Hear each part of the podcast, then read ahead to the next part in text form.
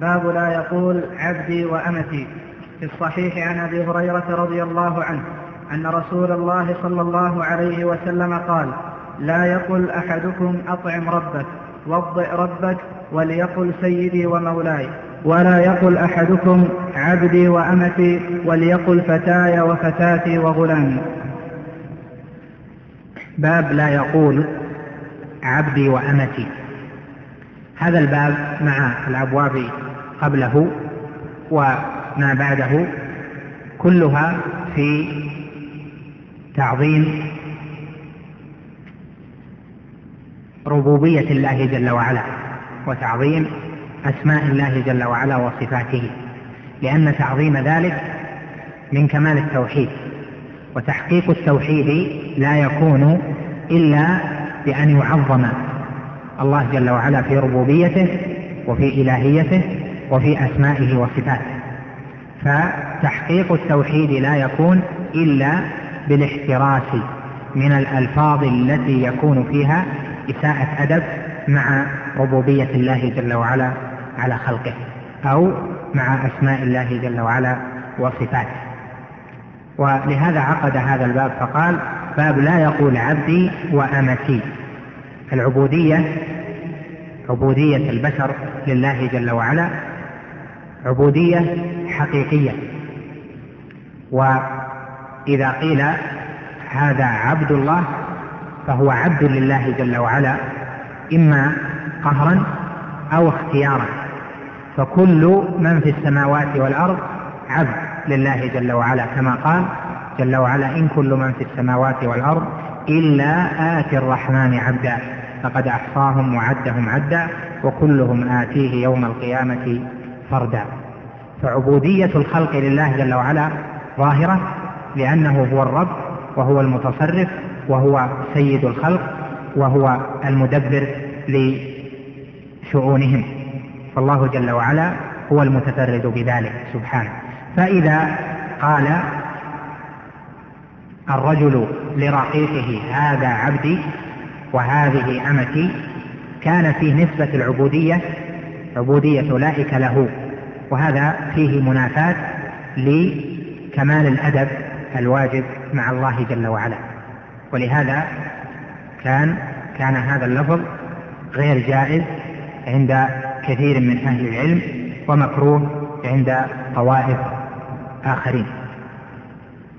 فإذا سبب النهي عن لفظ عبدي وأمتي ما ذكرنا من تعظيم الربوبية وعدم احتضان عبودية الخلق لله جل وعلا. قال في الصحيح عن أبي هريرة أن رسول الله صلى الله عليه وسلم قال لا يقل أحدكم أطعم ربك وامضئ ربك وليقل سيدي ومولاي ولا يقل أحدكم عبدي وأمتي وليقل فتاي وفتاتي وغلامي. هذا النهي في هذا الحديث اختلف فيه أهل العلم على قولين بل على قولين الأول أنه للتحريم لأن النهي الأصل فيه للتحريم إلا إذا صرفه عن ذلك الأصل صارف. وقال آخرون النهي هنا للكراهة وذلك لأنه من جهة الأدب ولأنه جاء في القرآن من قول يوسف عليه السلام اذكرني عند ربك فأنساه الشيطان ذكر ربه فلبث في السجن بضع سنين. ولأن الربوبية هنا المقصود بما يناسب البشر. فرب الدار ورب العبد هو الذي يملك أمره في هذه الدنيا. فلهذا قالوا النهي للكراهة وليس للتحريم. مع ما جاء في بعض الأحاديث من جواز أو من تجويز إطلاق بعض تلك الألفاظ. قال وليقل سيدي ومولاي.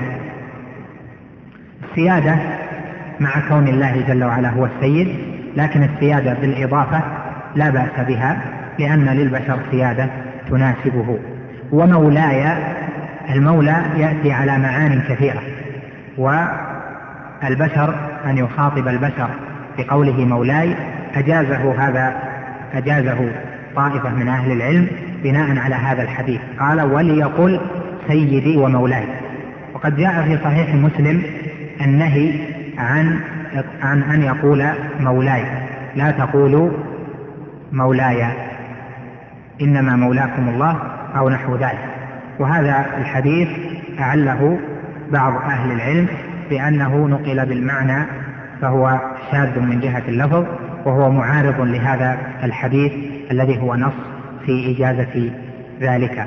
فيكون إذا الصحيح جواز إطلاق لفظ مولاي هنا سيدي مولاي ونحو ذلك لأن السيادة هناك سيادة تناسب البشر وقول مولاي هناك ما يناسب البشر من ذلك فليست في مقام ربك أو عبدي وأمتي لأن ذاك أعظم درجة وواضح أن فيها اختصاص العبودية لله جل وعلا وإطلاق ذلك على البشر لا يجوز.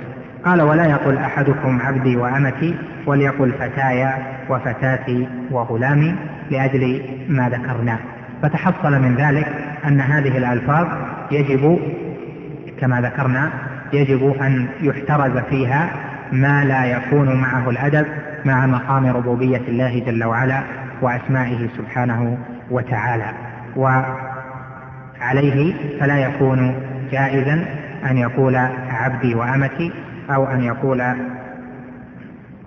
أطعم ربك وضع ربك ونحو ذلك.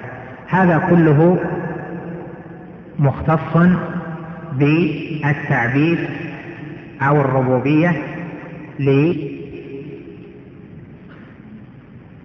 للمكلفين.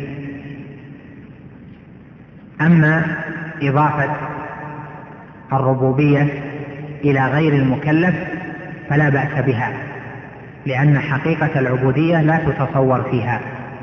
كأن تقول رب الدار ورب المنزل ورب المال ونحو ذلك فإن الدار والمنزل والمال ليست بأشياء مكلفة بالأمر والنهي فلهذا لا تنصرف الأذهان أو يذهب القلب إلى أن ثمة نوع من عبودية هذه الأشياء لمن أضيفت إليه.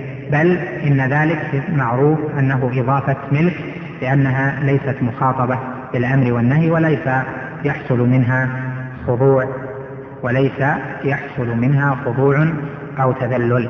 فإذا يقيد النهي الوارد في ذلك بتعبيد المكلف أو أن يقال لمكلف وضع ربك أو أنا رب هذا الغلام أو نحو ذلك من الألفاظ التي لا تناسب الأدب. نعم.